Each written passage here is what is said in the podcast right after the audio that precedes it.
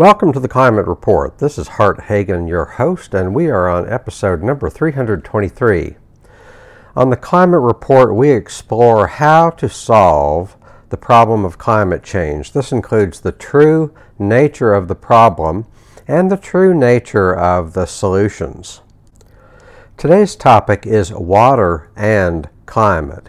Uh, the big idea is that climate change is, in my humble view, misunderstood.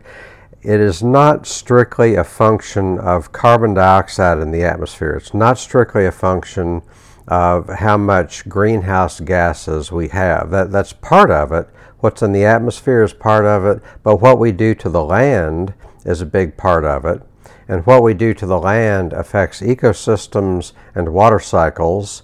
And I'm of the opinion that water cycles and ecosystems are a big part of climate change. They're a big part of the problem and a big part of the solution. If you want to read more about this, a good book is Water in Plain Sight by Judith Schwartz. Another good one is by Michael Kravcic, M I C H A L, Kravcic, K R A V C I C. And the title of that one is Water for the Recovery of Climate The New Water Paradigm. So let's look at an article in Inside Climate News. This is from January 28, 2022, by Georgina Gustin. The title of the article is Increased Flooding and Droughts Linked to Climate Change Have Sent Crop Insurance Payouts skyrocketing. So, what they're getting at here is that climate change, which is understood to be increases in global average temperatures caused by greenhouse gases, are causing extreme weather conditions, including floods and droughts. And of course, floods and droughts cause crop failure farmers have crop insurance and they pay premiums on the crop insurance, but it's also subsidized, in my understanding, by the federal government. So it's kind of a bargain to get crop insurance. But the premiums are tied to the payouts, and the payouts are going up, and therefore the premiums are going up. So the subtitle of the article is Alarmed by the Ballooning Costs Environmentalists and other critics also say crop insurance discourages farmers from adapting to a rapidly warming planet. That part is true. The article starts As climate change drives more droughts, rain, and extreme weather across American farmland, the cost of insuring the country's farmers has soared, putting taxpayers increasingly on the hook for the growing tab. It says a new analysis based on government data finds that insurance payments to farmers have risen more than 400% for drought related losses and nearly 300% for losses from rains and flooding from 1995 to 2020. So, the idea implicit in this article is that climate change is caused by increased CO2. And no doubt it is to some extent. I just don't think it's the biggest part of the picture. Greenhouse gases control a certain amount of the heat dynamics of the earth, but water controls a great deal more of the heat dynamics of the earth. So I'm of the admittedly minority opinion, but I'm of the opinion that restoring water cycles and ecosystems will have a great deal more impact not only on the climate in terms of global average temperatures, but also on the weather extremes that we associate with climate change. Those weather extremes include floods and droughts. So clearly, drought is caused by climate change. It's just a question of, you know, what do we do about it? And it's also a question of are we to understand climate change to only be greenhouse gases, or are we understand it to be greenhouse gases plus what we do to the land, including deforestation, including you know, soil, you know, doing bad things to the soil, and also including leaving the soil bare. Much of the cropland for much of the year is just bare dirt, and that is a hot plate that you know does uh, bad things to the climate and doesn't do good things to the climate. So it does say here that, okay, so why are these crop insurance premiums going up? Why are the crop insurance payouts going up? And the article laments that, hey, taxpayers are on the hook when farmers plant environmentally damaging crops. In other words, the crop insurance is almost exclusively for commodities like corn, soy, rice, wheat, oats. And commodity crops are planted in monocultures. Monocultures are, by definition, where you don't have very much diversity. A monoculture refers to you know crops that are just corn as far as the eye can see or soybeans as far as the eye can see just one thing primarily one thing. No animals in that picture. There's not a diversity of plants or trees in that picture. So, crop insurance subsidizes monocultures by subsidizing the production of commodities. So, the article says Crop insurance encourages farmers to plant environmentally damaging crops year after year, driving erosion across the fertile soils of the Midwest, increasing the use of polluting fertilizers and unleashing soil carbon. They say the program has effectively covered up the financial risk farmers face from climate change and the risks to the broader food supply. So, what they're saying here is true as far as it goes, but what, what are they not telling you? I mean, it's true that fertilizers pollute, but it's also true that fertilizers are a tremendous source of greenhouse gases. Nitrogen fertilizers require lots and lots of natural gas in the process of fixing the nitrogen into a chemical compound that is then used on crops. It need not be done that way. We can farm in a way that does not require chemical nitrogen. I mean, every acre has something like, you know, 70,000 tons of nitrogen above it in the air because the air we breathe is 78% nitrogen. So, you know, we need to employ biological processes to fix that nitrogen so that it's available for the plants we need to grow. Another thing it talks about here is erosion. Yes, erosion is bad. Erosion is, by definition, a loss of valuable topsoil. And, and erosion is bad, but erosion is also largely optional. We could be farming in such a way as to minimize tillage, which kills the soil, turns the soil into powder, which is easily eroded by rain. It's also that system of farming that plows every year and uses chemical fertilizers that turns the soil into a hot plate. If you have a field that grows corn, well, corn only grows for a few months a year, and the rest of the year, that soil is bare. They usually don't plant it with cover crops. They could, but usually not.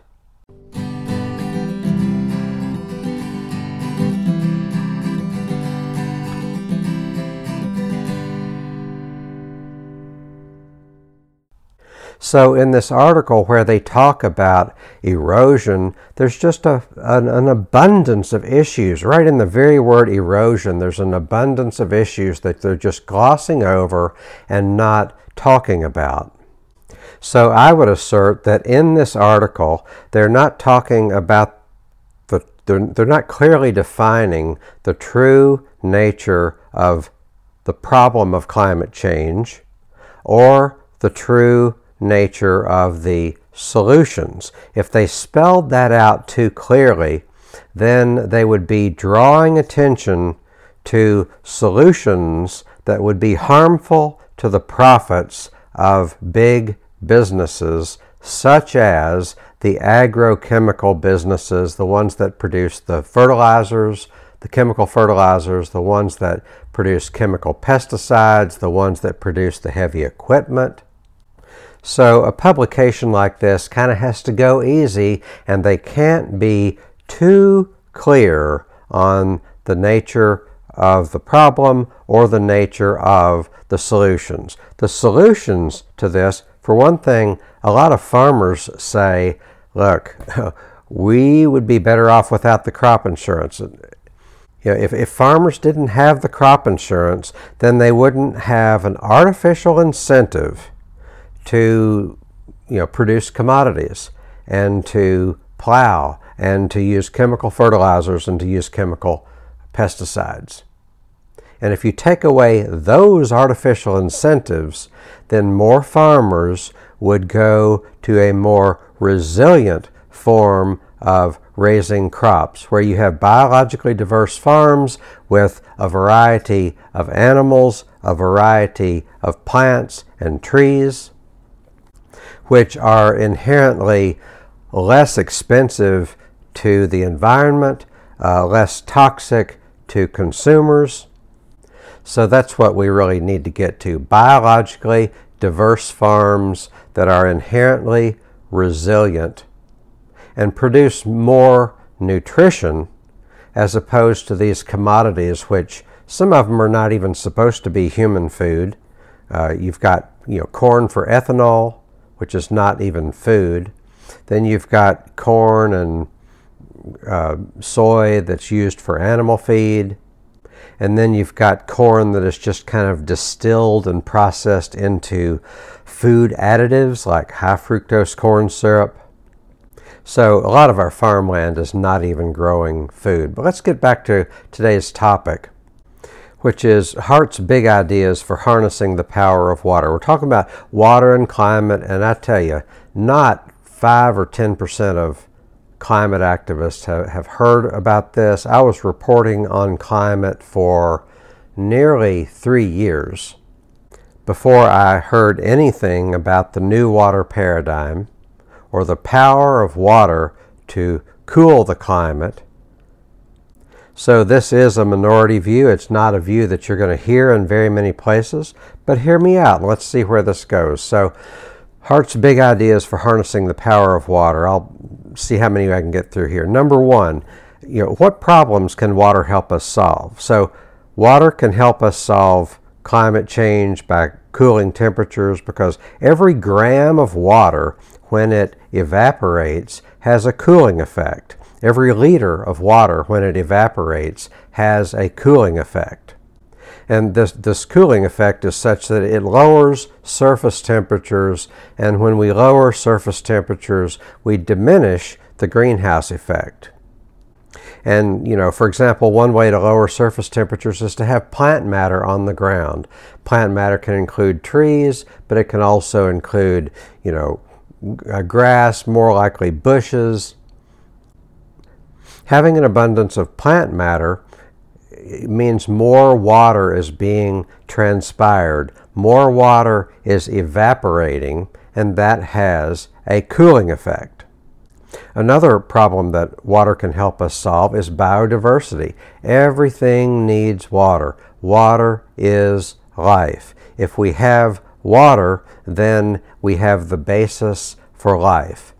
You know, every forest, every tree, every plant is a reservoir of water. When we do too much mowing, too much clearing, too much cutting, then what we're doing is eliminating a reservoir for water. We don't need to do that. We need to keep those reservoirs of water. Plants are reservoirs for water.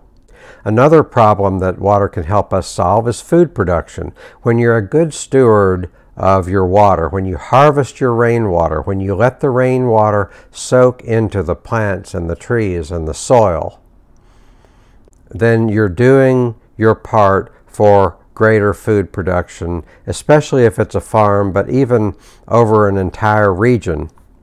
Whatever water we can harvest is good for food production. Another problem water can help us solve is microclimates. Whenever we are good stewards of our water, like through having trees, you know, tree has a tree has a cooling effect. And that creates a little microclimate. If we had more of those cool microclimates, we wouldn't have as much of these urban heat islands. So we have the power to create microclimates and that is a problem that water can help us solve. Item number two in Hart's Big Ideas for Harnessing the Power of Water greenhouse gases are not the only factor in climate change. Land use is a factor in climate change. The climate is an, you know, the global average temperatures are just that. They are an average of temperatures all around the globe. In the new water paradigm, we believe that what we do to the land affects temperatures. It certainly affects local temperatures. When we have less trees, our local temperatures are warmer. When there's less plant matter on the ground, our local temperatures are warmer. When the soil is not absorbing very much rainwater because it's poor soil, then we're going to have warmer local temperatures. So, what we're talking about is land use. What we do to the land affects temperatures. It's not just greenhouse gases. I'm, I'm all for uh, reducing carbon dioxide, but that is a longer term project. It's going to take decades. In the best case scenario, it's going to take decades to reduce the amount of carbon in the atmosphere. And we need to do that, but greenhouse gases are not the only factor in climate change. When the sun shines, is it going to shine on a hot plate or a solar powered air conditioner? If the sun shines on pavement or bare dirt, it is shining on a solar powered hot plate. When it shines on a forest or even a plant, it, then it's shining on a solar powered air conditioner. That's land use. What we do to the land affects local temperatures and also global average temperatures. Item number three in Hart's Big Ideas understand the cooling power of water. Water cools when it evaporates. Uh, when a liter of water evaporates, that requires something on the order of 540 calories, also known as kilocalories. It takes a lot of energy to make that water evaporate, and it has a cooling effect. It changes the water from sensible heat, in other words, heat you can feel, it changes it from sensible heat into latent heat, which is more of a motion energy that you can't feel. Item number four in Hart's Big Ideas for Harnessing the Power of Water understand the role of plants. So, what is a plant? A plant is a reservoir of water where we're way too busy mowing, cutting, deforesting, clearing. We're way too busy with that. We need to let more plants and trees grow so that we can capture, so that we can let trees and plants capture water.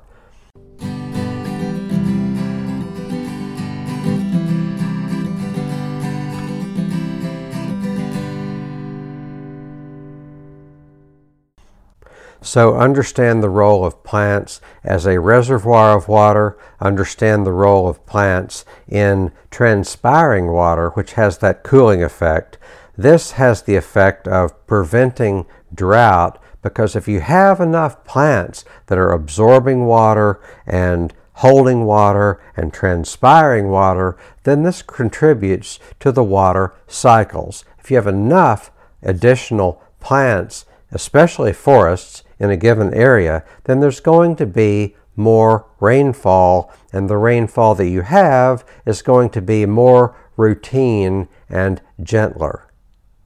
This is how plants can go far to restore our water cycles. meaning plants and trees.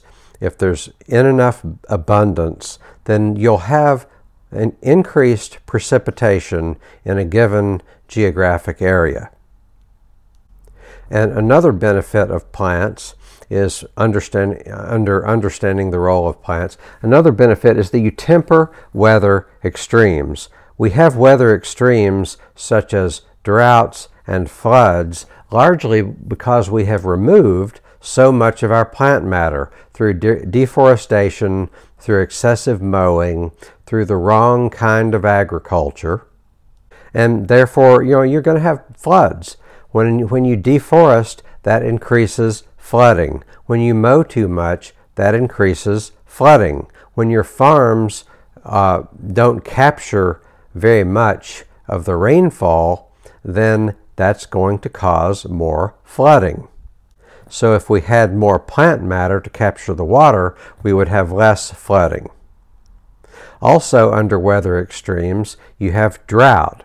So, drought is, among other things, it's an abs- it's an yes, it's an absence of rainfall.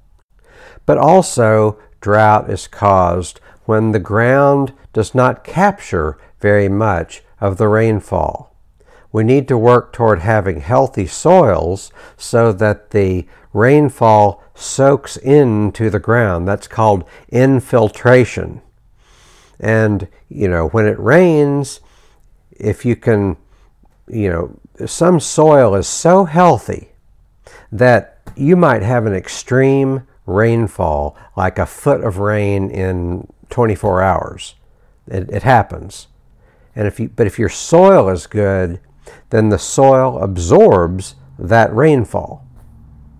And that's going to prevent flooding. It's also going to prevent drought because drought is not just a function of how much rain you get, drought is a function of how much rain you keep. So if you have healthy soil that can absorb and hold that water, then you're going to have an extended period of green growth, which means there's going to be more time in between rainfalls that your plants can continue to not only survive but thrive. So, item number five under Hart's Big Ideas for Harnessing the Power of Water is uh, understand weather extremes and how to tame them.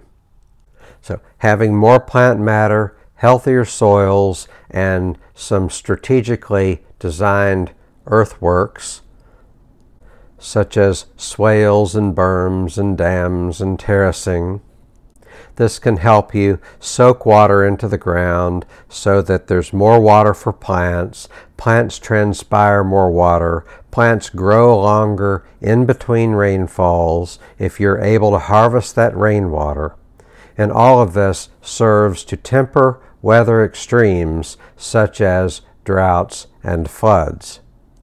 Item number six in Hart's big ideas for uh, you, you know utilizing the power of water is to help plants grow. We just need to mow less, and we need to cut less, and we need to deforest less. We need to let our grass grow taller.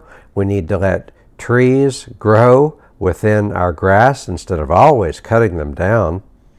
I don't know about where you live. I'm in Louisville, Kentucky, and I can tell you every acre, every growing season, there are hundreds of trees that try, tree seedlings that try to grow. Hundreds of seedlings per acre will try to grow if we do not mow them down. And most of the trees that try to grow are good native trees like maples and oaks and hackberries and, and sycamores and catalpas. I've just named the tree seedlings that are trying to grow in my modest and small backyard. Trees want to grow, and we can, you know, help trees grow. And that's good because it doesn't cost anything. It's a good, it's going to be a good, healthy tree if we just don't mow it down. You can't do that for all the trees that grow, but we can do it for a lot more than we do if we lose our fascination with a clean cut lawn, which is ecologically is really not very good at all. Item number seven, we need to nurture ecosystems.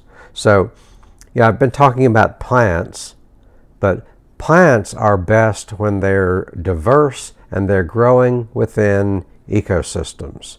When we have a diversity of native trees, when we have a diversity of native bushes, when we let the grass grow taller, when we have a diversity of native wildflowers. All this provides places for the pollinators, places for birds, places for bees, butterflies, birds, small mammals. Um, and, and, amid all that, if you have healthy soil, then you can have a, a, a diverse ecosystem in the soil that has worms and grubs and beetles and ants and the things that you know make for a good healthy soil ecosystem item number eight in the big ideas is change our far- farming system we need to get our food from biologically diverse farms mostly local farms farms that have some claim to being regenerative because mostly our industrial agriculture system is degenerative. Item number nine on the big ideas to harness the power of water is to nurture healthy soils. Mainly, we nurture healthy soils by avoiding tillage, avoiding chemicals, by having living roots in the ground at all times, by having a diversity of plants growing in the ground, uh, by laying off any chemical insecticides, aka biocides. Healthy soils are going to help us harness the power of water. Item number 10 is a whole other topic, but livestock and grazing. Livestock and grazing, when done strategically, when done well, when done holistically, is a benefit, a blessing, and a boon to our local ecosystems, to the soil based carbon. There's a lot of talk today about a plant based diet as if that is better. I don't see, I, I don't agree with that at all.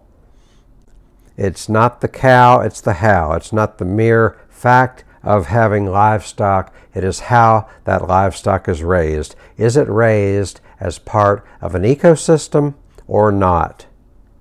I've got about another 30 seconds. Let me just wrap it up. So, what we've been talking about is you know, greenhouse gases are not the only factor in climate change. Water and water cycles and ecosystems and plants are a big factor in climate change. They're a big factor in the problems and they're a big factor in the solutions. We need to understand that water, water cycles, and ecosystems are a big part of the solution to a healthy climate. That's all the time we have. Thank you so much for joining me.